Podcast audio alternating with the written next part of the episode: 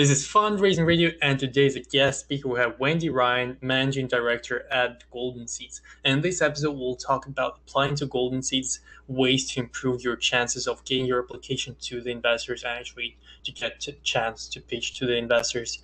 And we'll also talk about the free resources out there available for founders to use. So, Wendy, let's kick off by you giving us some background on yourself and on Golden Seeds. Hi, thanks for having me, Constantine. Um, great to be here. So, Golden Seeds is an angel investor group, and we also have a venture fund. And we're one of the largest groups of angel investors in the United States. We have about 300 members at last count. And we're also unique in that, although we are headquartered in New York City, uh, we have I think, seven or eight chapters now throughout the US, uh, each of whom is very active in their local market uh, within the startup ecosystem and the fundraising ecosystem there. So we have a model where you can you know network and and meet and connect with investors in your local area um, but you also have the kind of built-in um, exposure to 300 investors. So there's a lot of efficiency in that uh, if you're looking for funding. We were founded in 2006, and the the the thesis at the time, which I think still holds true today, is that women-led companies were receiving far less funding than male-led companies. Um, it was something like 3% of all funding was going to women-led companies. Hmm. And so the founders of Golden Seeds said, hmm, we think, uh, you know, this is something that needs to change. And so we're going to create a group that is only going to invest in women-led companies. It doesn't mean there can't be any males on the executive team uh, or that we don't like males, but it's that we recognize that um, that that we need to be more intentional about supporting women-led companies. And fast forward to today, the statistics have really improved. I think it's about eight, somewhere between 18 to 20 percent nationwide now of venture funding and angel funding goes to women-led companies. So we feel like Golden Seeds has helped move the needle in that regard. Not not by ourselves by any means, but we've certainly been part of that. Awesome, awesome. And can you actually repeat that number? How many, what percentage of funding goes to female founded companies? I think the last that I saw it was somewhere between 18 to 20%, depending on what report you read and how you um, break down the data. Got it. And that just uh, triggered some. I feel like there is correlation between the number of my listeners and the number of uh, female. Interesting. Yeah, yes. I have, I think, like 20, 20% uh, so we're not done yet. You know, 20%, we think that we can do better still. It's, it's encouraging to see the progress. Right, right. So is Golden Seeds investing exclusively in female founded companies or is it investing in whatever opportunity comes up, but they prefer female founded companies? No, we actually, it is part of our charter that we only invest in companies that meet uh, the criteria that we've set for women led companies. Mm-hmm which basically means that you have to have a woman in a significant operating role, so in a C level role, and she has to have a reasonable amount of ownership. So mm-hmm. you you can't have a scenario, for example, that that we would be able to fund um, where you had an, an all male um, executive team or two co-founders, and then they they had a, an executive assistant, let's say, who didn't have a significant amount of ownership. That would not qualify under our criteria. Uh, what do you mean by significant amount of ownership? So you know it it varies, um, but usually if you look at whatever the typical amount that any CEO would have, or COO or CFO, whoever's presenting as the team, it should be comparable to that. Mm-hmm.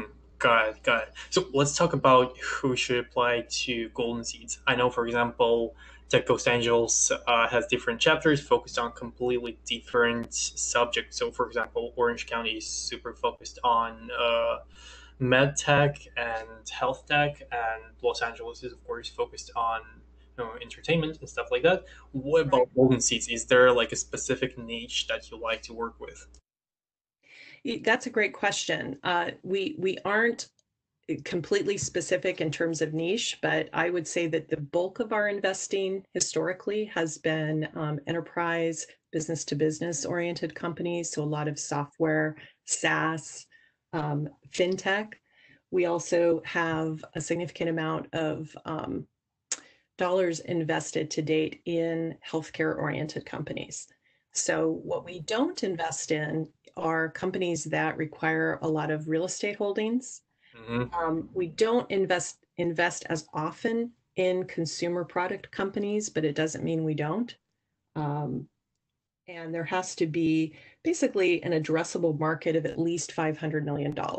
So if you have a really, really niche product that, and you, and you have calculated that your addressable market is, you know, 100 million, um, that could be a great business, but it's more of what we call a lifestyle business. Mm-hmm. Right. So you mentioned this, and I just have to ask you this question: How do you count the addressable uh, market? What's the is there a specific formula that you qualify as valid because all founders, you know, do their own calculations, and some are just completely inadequate. right, you know, right. You've seen those pages where the addressable market, you know, it's like four billion dollars, and I'm like, okay, yeah, sure. Uh, so what's what do you think is the adequate way of measuring that addressable market? You know, I, I really can't give you a single answer to that question because it is subjective, right? It, there is a certain amount of art into the science. Mm-hmm. Yeah. But I, it's more about the ability of the founder to explain what are they basing that on? And generally speaking, we want to see some conservative thinking that's gone into, you know, conservative in the sense of, hey, I, I feel really comfortable that this is a reasonable guess as opposed to a shoot for the moon guess. Mm-hmm. Yeah. Right, right, right. So one of the questions that I actually got from my listeners after I interviewed a bunch of uh, members of uh, different angel groups was uh, the concern that you know when you work with a sorry when you work with a specific angel investor, there's like a personal connection. The guy or the lady knows you well. They've invested in you probably mostly because you're a good founder and you know they help you in many many many ways and when you work with an angel group it feels like there is a lack of this you know strong personal bond. Do you think that's the case? And if it is what's the major benefit of working with the angel group instead of working with an individual investor? Great questions. I i think in our case uh, we certainly recommend that before someone just uh, applies to Golden Seeds, for example, we have an online application process, so it's really easy to do. It only costs $50. So the barrier to application is pretty low, but we also list our investment criteria right there. And one of the things that, that I always recommend before someone takes the step to apply is that they attend our office hours. So if they've never met uh, any of our members uh, in person or had an introduction, that is a great way to start forming a personal connection and also to kind of test the waters and see hey does does it seem like i am a fit for golden seeds? Does it seem like i'm ready? Because the other thing is that for a lot of founders especially if you're a first time founder you are going to be getting different perspectives and advice around is it time to go out you know for your seed round? Is it is it should you be doing a friends and family round um, are you really ready for that? So I think it helps a lot for, in the case of Golden Seeds, to come to our office hours. It's free of charge. They're virtual now, so you can uh, go onto our website and find the office hours that work for your schedule. Um, and then you can ask any question you want. We can review your pitch deck and give you feedback. You can ask for introductions. So there's a lot of mentoring that goes on in those sessions. And again, the, the most important benefit, I think, in addition to that, is just the opportunity to start building a relationship. Right, right, right, right. Office hours are great, and actually, most uh, invest, investing firms do office hours. So, if you want to work with someone, check out their office hours. That's actually great advice.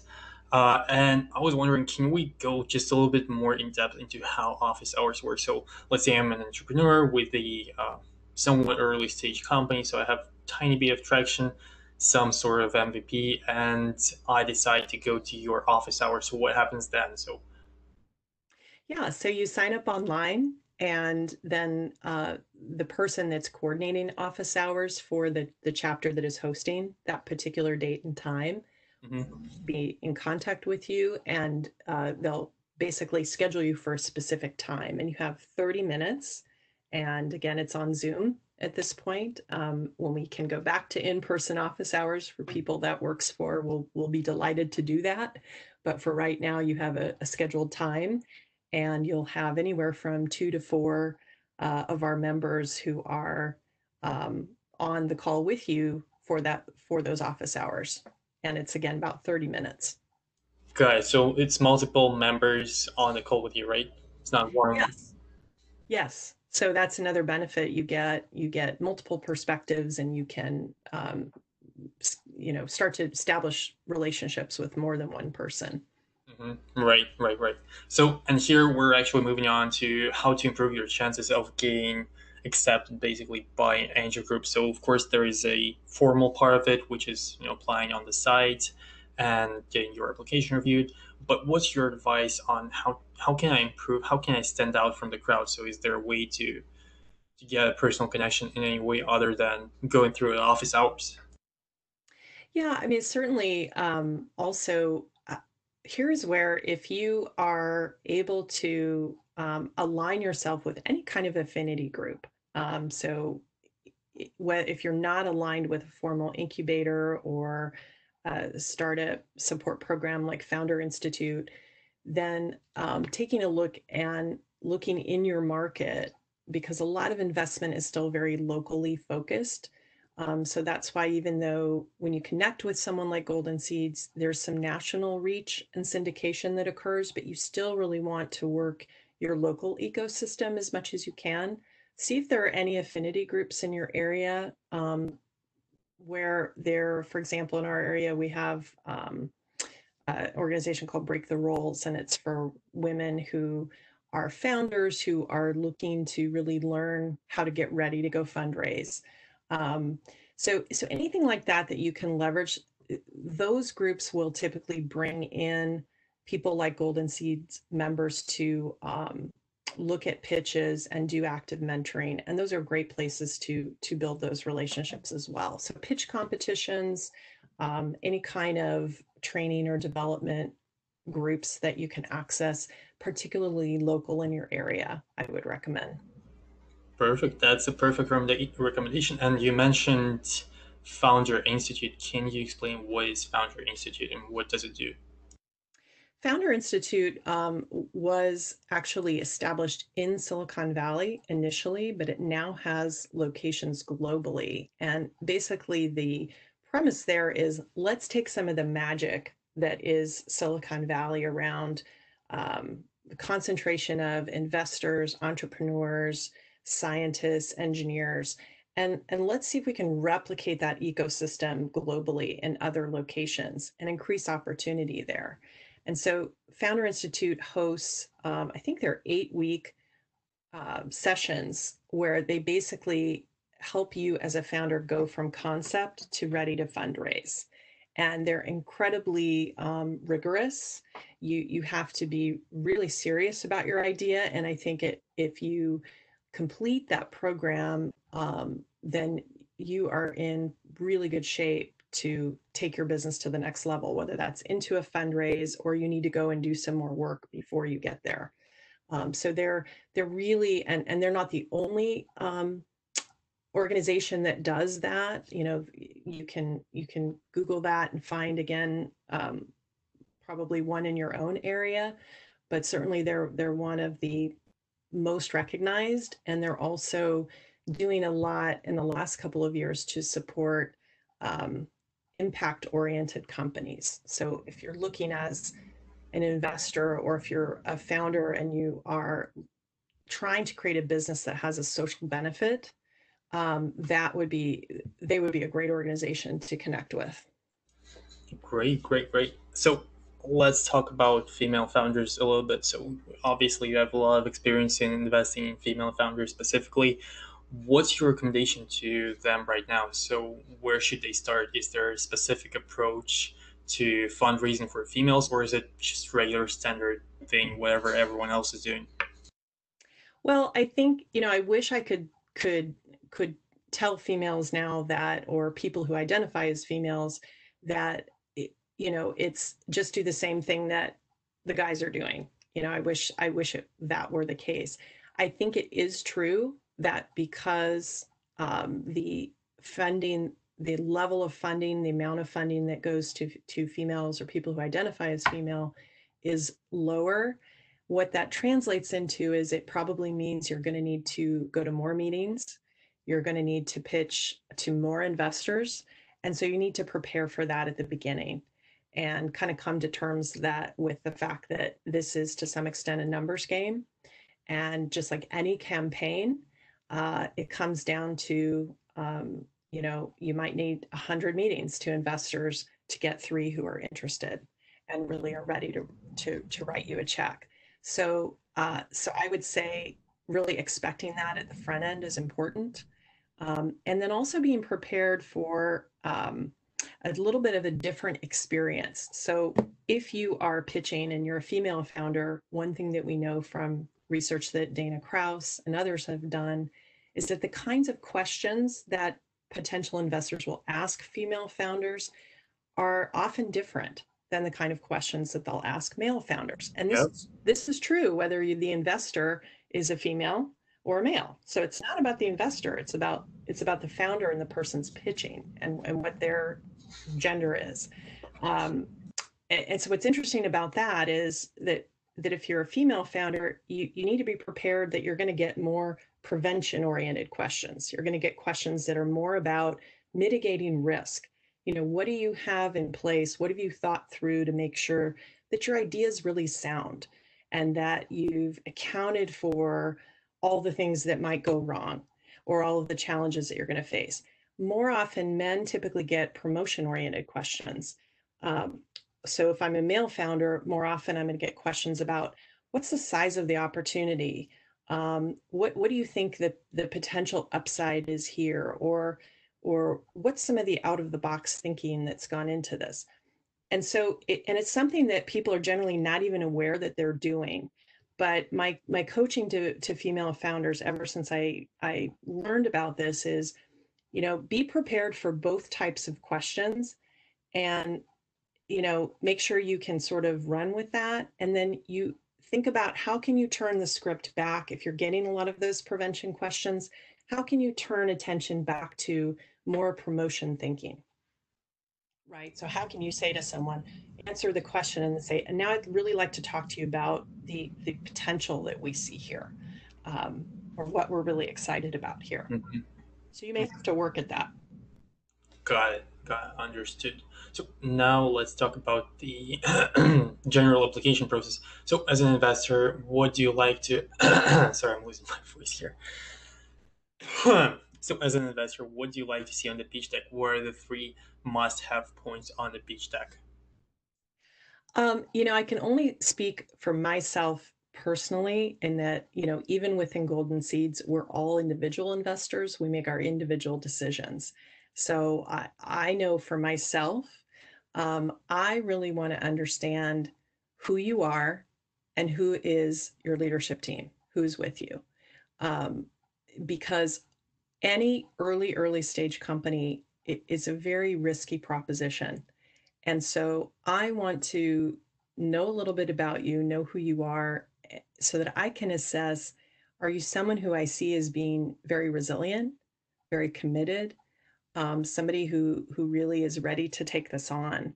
Um, so so not that I would say I'm I'm guilty of a whole lot of prevention thinking, but for me, a lot of it has to do with I, I want to know the person that I'm investing in, and I want to understand um, who how they're going to show up as a leader to other people as well as to the business.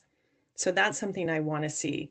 Um, the other thing that I want to see is really clearly articulated you know what is what is the problem you're trying to solve for? And how is your solution different from other solutions?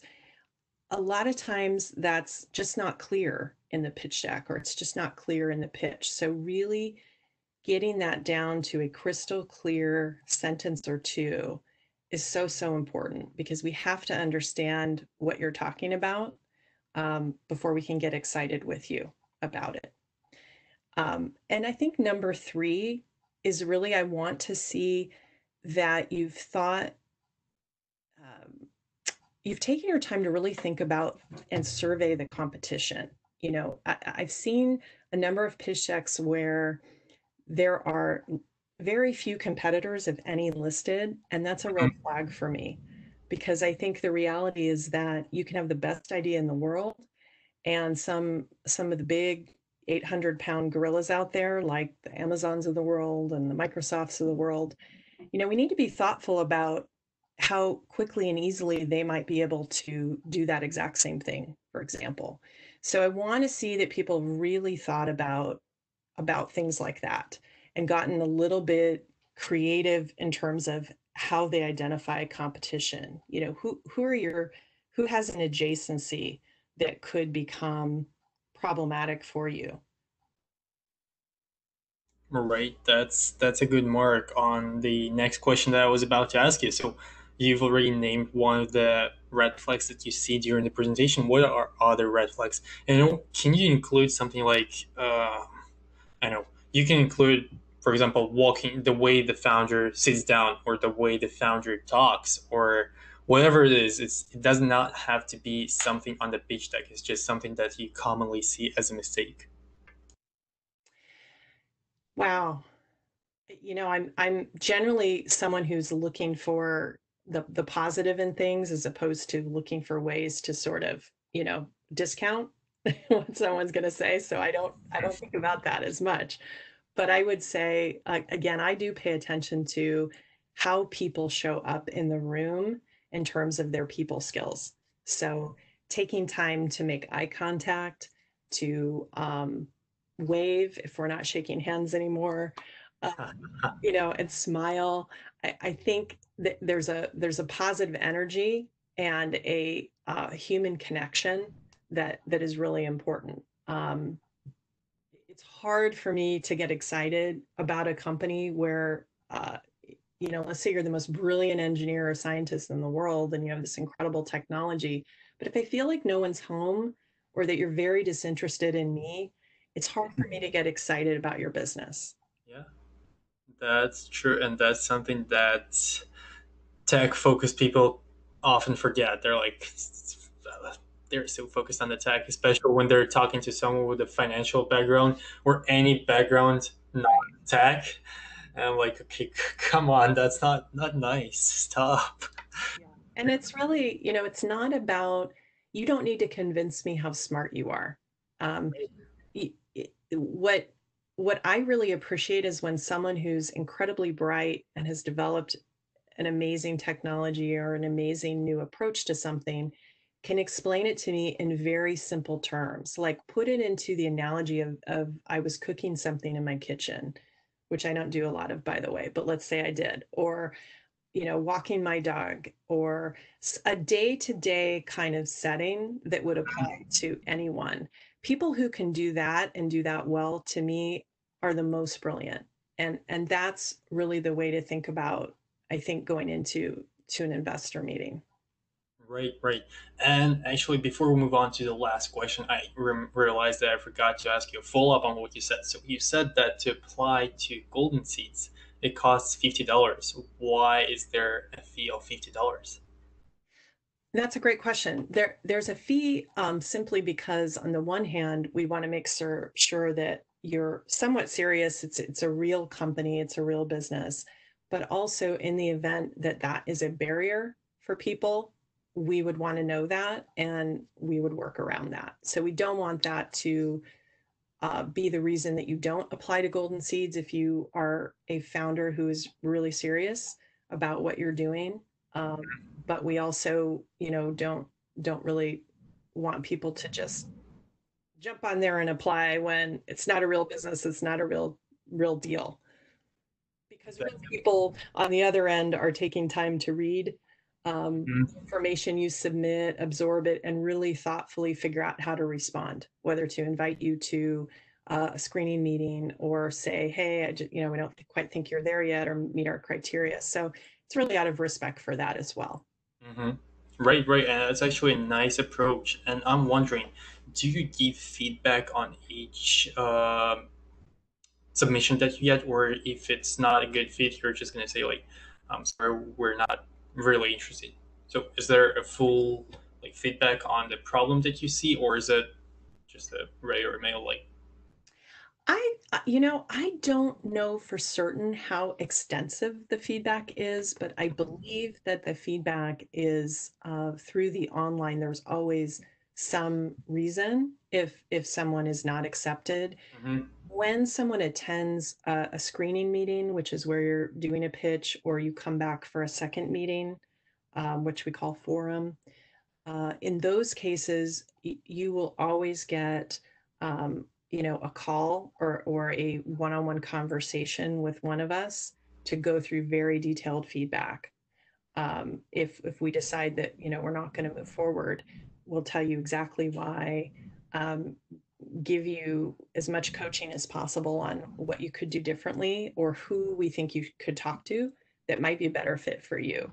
Um, so that for sure, when people come and pitch to us, we do. And I think that's one thing we're known for is that we're very um, supportive to entrepreneurs. We're not there to mm-hmm. tear you down and tell you what a horrible idea you have and you'll never make it. You know, we really want you to be successful. Um, and if we can't help you be successful, we we really want you to leave feeling like you had a good experience, mm-hmm. the confidence to try again somewhere else.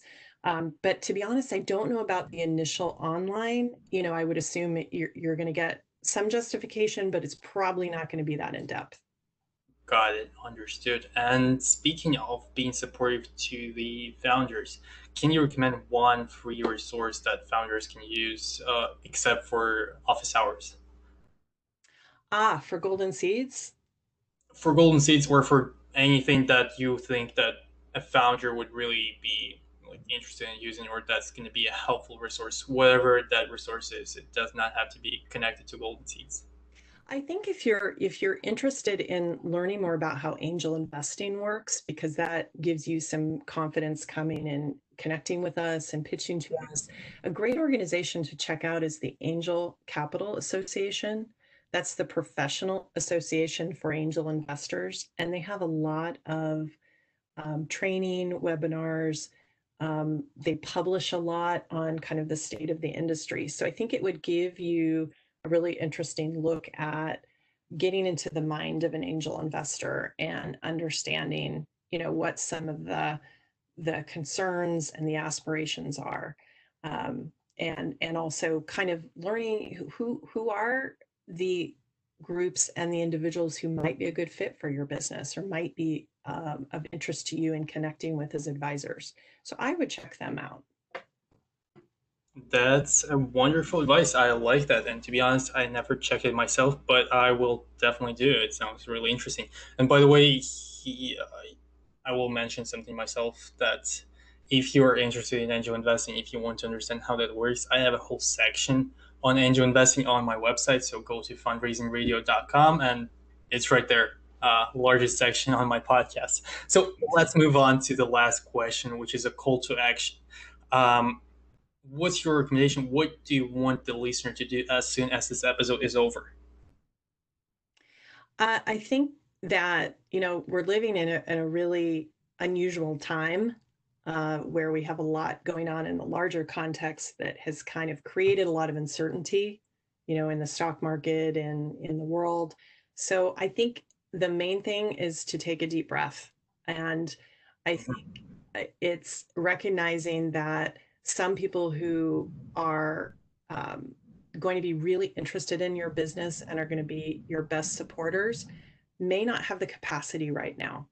Right. So I think it's important for um, us to recognize that as, as entrepreneurs and say, what can I do to really get my house in order so that as things start to kind of open up and people are are feeling more emotional mental capacity to really look at new deals that i am putting my best foot forward to an even greater extent than I was before. So taking another look at your pitch deck, um, practicing it, you know, getting getting more data in there if you if you felt like you could have done a little more competitive research, for example.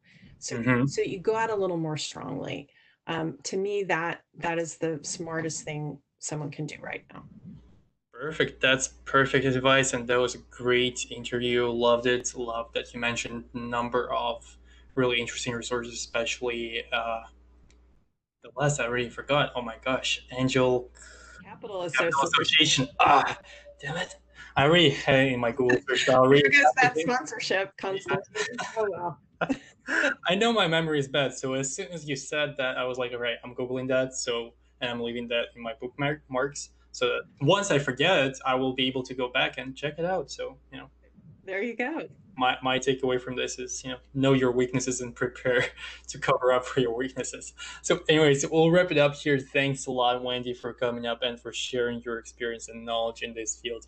I think that was a really really insightful episode. So thanks a lot for that and I will definitely leave links to uh, Golden Seeds and specifically to Golden Seeds office hours so that anyone who is interested can register. That's wonderful. Thank you so much.